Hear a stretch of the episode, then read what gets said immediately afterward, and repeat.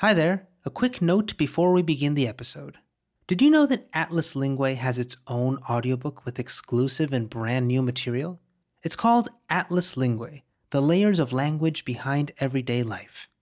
In this audiobook, we share additional exclusive commentaries on each episode with brand new insights and examples on the subject that we can't stop thinking about how humans translate everything that comes their way. Also, remember when you buy Ochenta's audiobooks, you're directly supporting our independent audio series productions. So find Atlas Linguae, the layers of language behind everyday life, on Libro.fm, Apple Books, Google Play, Storytel, BookBeat, and on your favorite audiobooks app.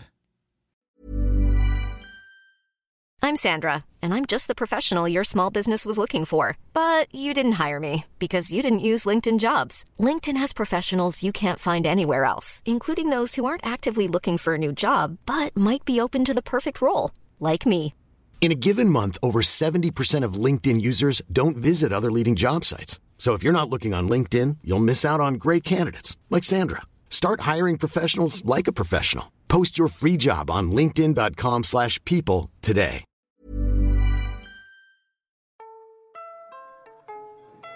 A few years ago, I remember I was at a family dinner, and my mom asked me if I could help her open a jar of pickles because she was having trouble with it.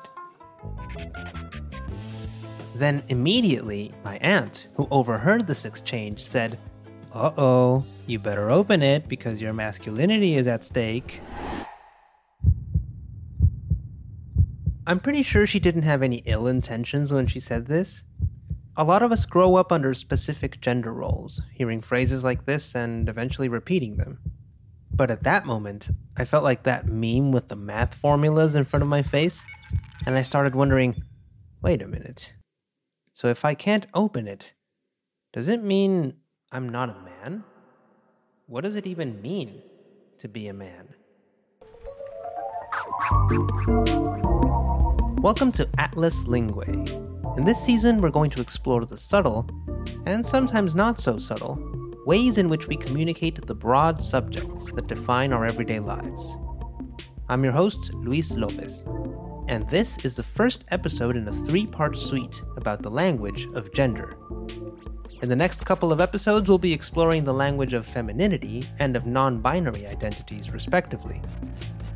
But for this one, we're going to dive into a language that many of us think is pretty clear cut, but is actually incredibly complex masculinity.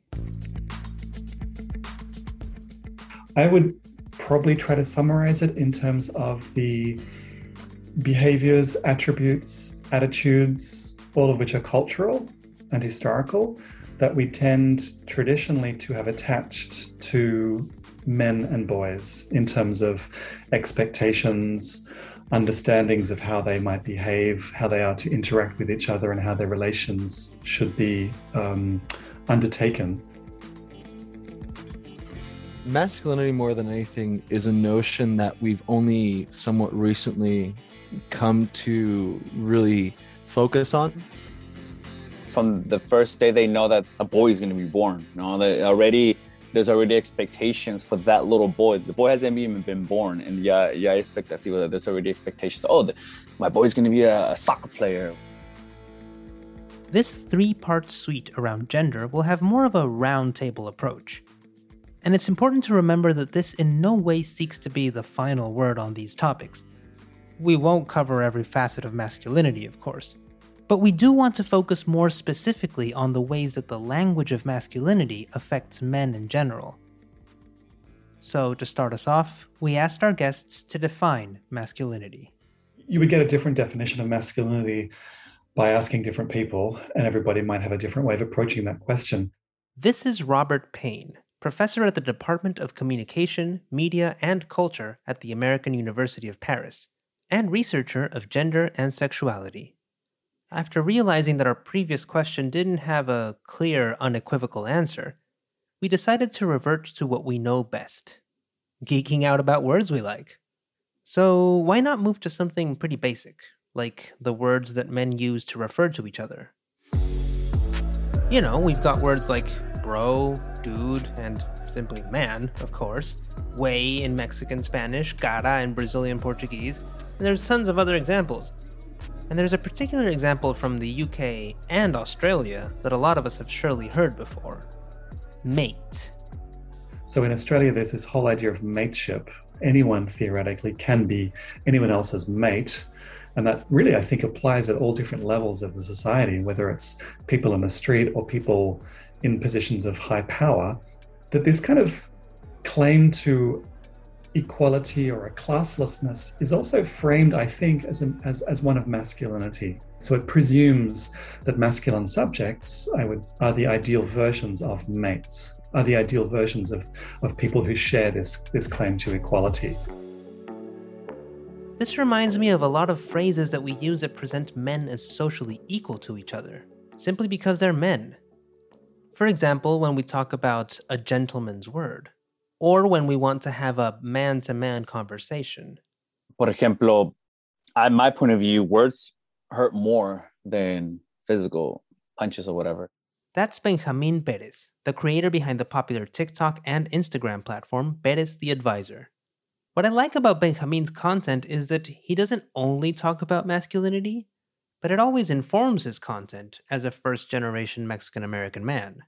So uh, unfortunately, when we are with within men, no, uh, how we treat each other and how we talk. When I think about like the Latinos or just men in general, like how we're always like making fun of each other, how we like to say in Mexico, la carrilla. La carrilla basically refers to when a group of friends, often boys and young men, tease and poke fun at each other. It's generally meant to be playful, and you're expected to receive it just as much as you give it. But this behavior can often lead to bullying or harsher comments, precisely because if something does hurt, you might be perceived as weak for pointing it out. And in many cultures, doing this can make other men accuse you of being effeminate. This can actually be done quite easily in gendered languages, like Spanish and Italian, where just switching a letter makes the word feminine. Make it a feminine word, it's even worse than if you call you, you know, the masculine version of it. So, like you said, estúpida, estúpido. There's words that we use that hurt other communities. And why are we using it? it doesn't matter because it's a culture thing, blah, blah. No, but it's the same thing if we say, it's because men are always been like that. Así son los hombres. Eh, ah, that's how men are. No, men shouldn't be that way. So um, when it comes to language, oh, yeah, there's a lot of uh, things. Like you can be at a family dinner and the comments, you know, the family jokes like the family jokes of like how you're dressed or your hair and this and that. Like people make fun of each other stuff, but it's just I could make fun of someone. We're just playing around, but I don't know how that person's receiving it. Maybe they're smiling to me right now, but maybe deep down, maybe that's an insecurity. Let's just be more intentional. So yeah, language is is something that continues to be something that we definitely need to work on. What Benjamin said made me think of another phrase we can add to our list. Boys will be boys.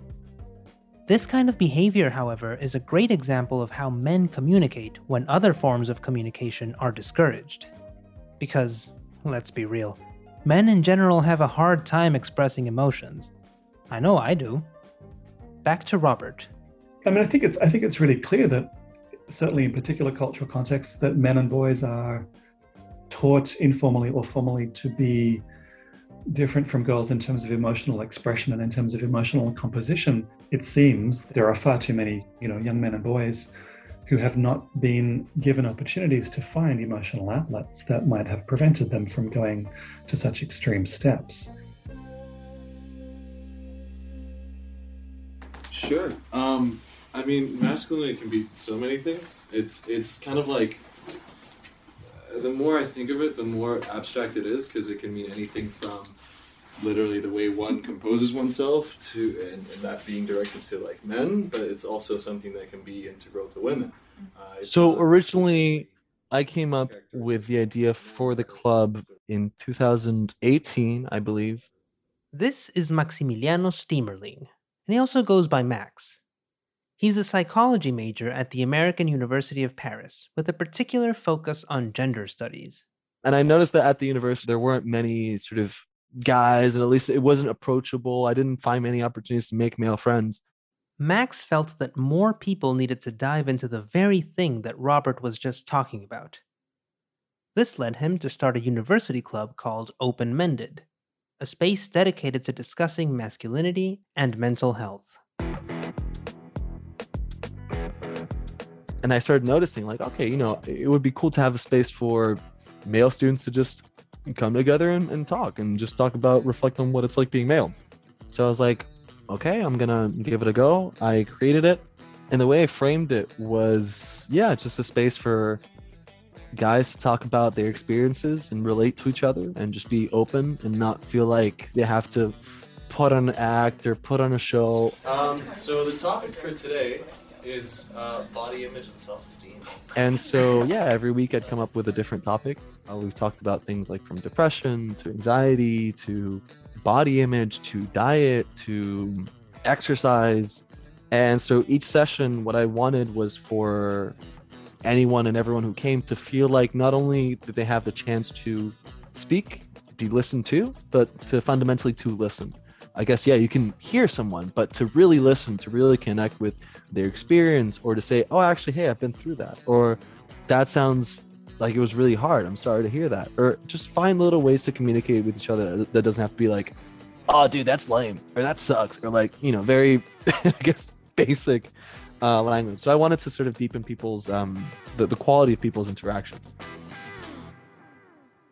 And actually, there's a pretty cool thing that this group came up with, and it's the trauma bucket, where we have a bucket that we put in the middle and got little post-it notes. And as we go along the session, if at any point someone uh, feels, oh, that what I just said was actually a little traumatic, or that actually was harder to get out than I thought, or, or someone saying something and you relate to that you feel is traumatic, write down a little post-it and you toss it into the basket.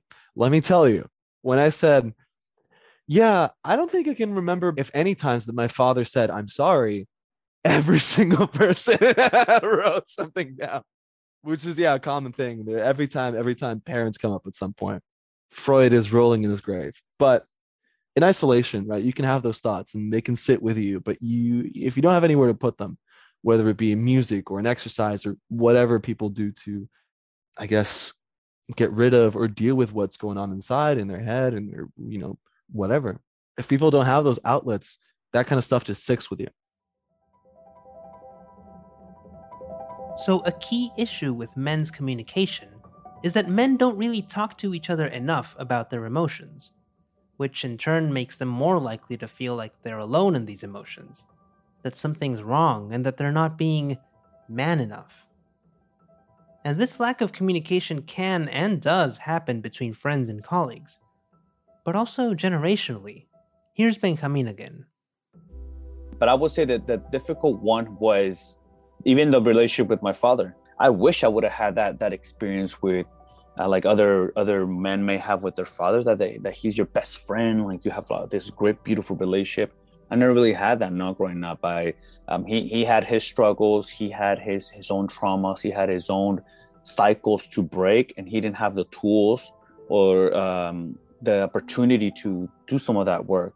Uh, but I had the privilege to go to college. I had the privilege to move away. I had the privilege to learn and be exposed to the work, to to the people who are doing this work, to different perspectives.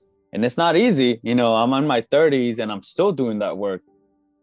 While Max founded a university club for men to share their experiences, Benjamin's approach was a little different. As a teacher who suddenly found himself separated from his students because of the pandemic, he took to social media to create content aimed at them. And one of the issues he often brings up is masculinity.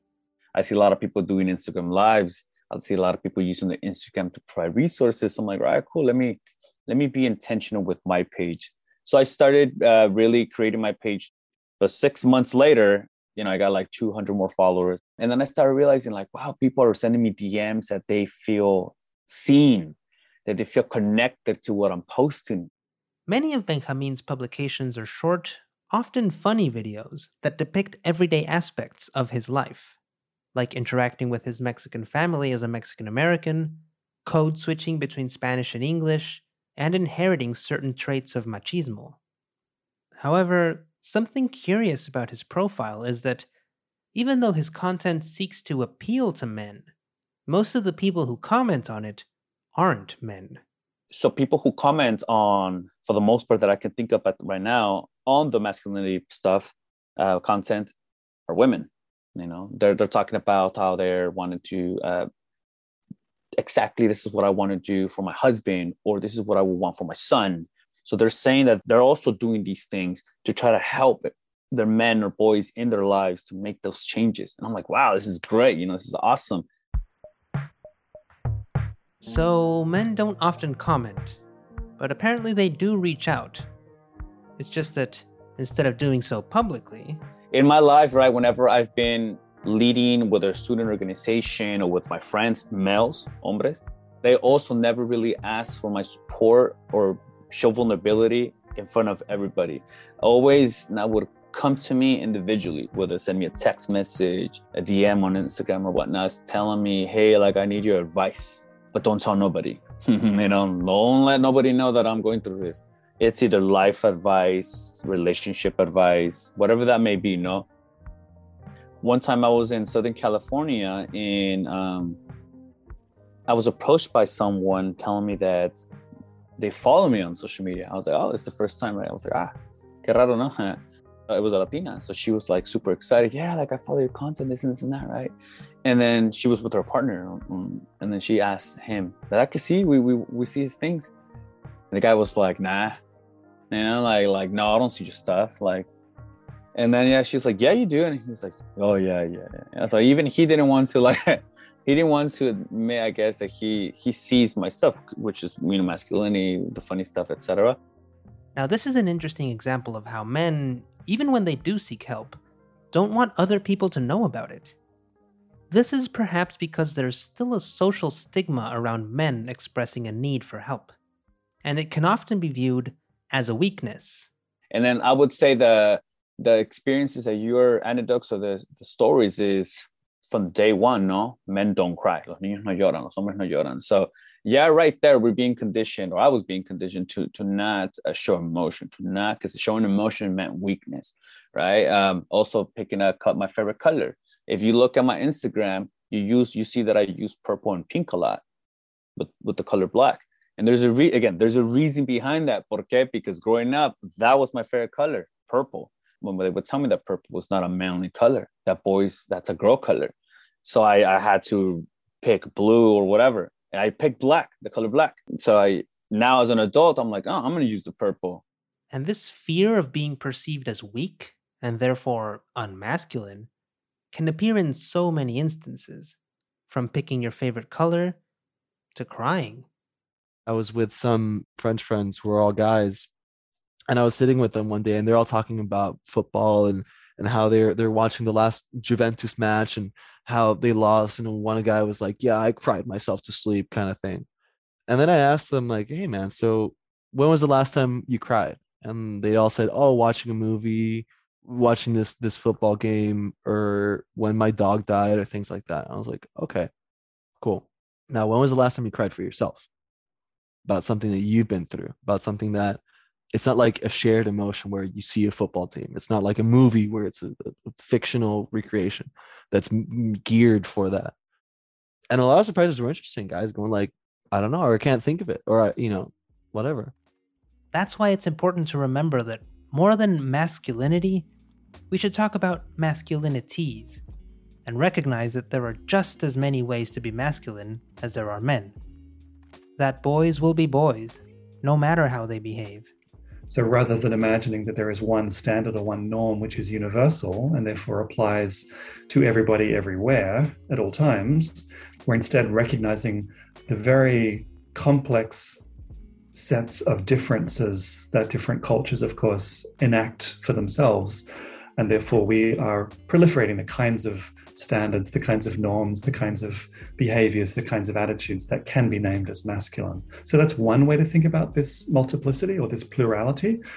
The other is to think about how masculinities exist in a relationship to each other. That is to say, even within a particular cultural context.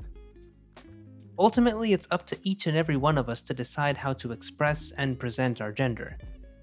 We all grow up with certain ideals and standards of masculinity. And, willingly or not, we're constantly measured against those standards. But the more we're aware of them, the easier it can be to distance ourselves from them, and to define our masculinity in whatever way suits us best. So, if we go back to the dinner party at the beginning of the episode, where I was asked to open the jar, it's worth remembering that it's just as masculine to find an easier way to do it. Maybe with some sort of tool. Or, of course, asking someone else for help.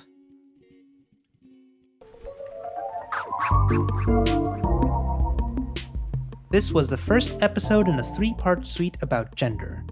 Make sure to tune in two weeks from now for our next episode on femininity. Thank you for listening to Atlas Linguae. If you're new to the series, we invite you to listen to our previous episodes, where we dive deep into translation and communication. I'm Luis Lopez, and it has been a pleasure to accompany you on this journey. Special thanks to Robert Payne, Maximiliano Stiemerling, and Benjamin Perez, whom you can follow on Instagram and TikTok at Perez the Advisor. And of course, a very special thanks to Open Mended for allowing us to hang out with them and record a bit of their meeting. Atlas Linguae is an original production by Studio Ochenta. Our executive producer is Lory Martinez. Sound design and production by Chiara Santella and me, Luis Lopez, with additional production assistance by Linnea Wingerup. Our production coordinator is Catalina Hoyos. For more information on Atlas Linguae, a Studio Ochenta original series and podcast, go to ochentastudio.com. Follow us on Twitter, Instagram, and TikTok. Our podcast is available on Castbox, Spotify, Apple, or wherever you listen to podcasts. Until next time.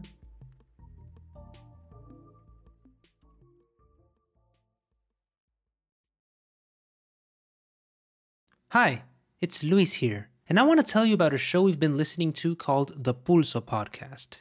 There are a lot of podcasts that cover Latino culture and news, but this is one of the first we've heard that really utilizes the through line of history to provide more context and nuance to our stories. From the halls of Congress to the stages of Broadway, even the food we consider to be American, Latinos helped build this country. And we're not going anywhere. Yet most podcasts are still lacking Latino representation behind and in front of the mic. The Pulso podcast is a Latina hosted, Latina produced show that explores untold stories and unheard voices shaping the experiences of nuestra gente.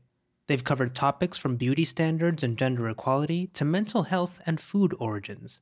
And did you know that there is an official Spanish version of the Star Spangled Banner? Or that a team of Mexican lawyers changed the future of segregation laws in the 50s? To hear more, check out the Pulso podcast on Apple, Spotify, or wherever you get your podcasts.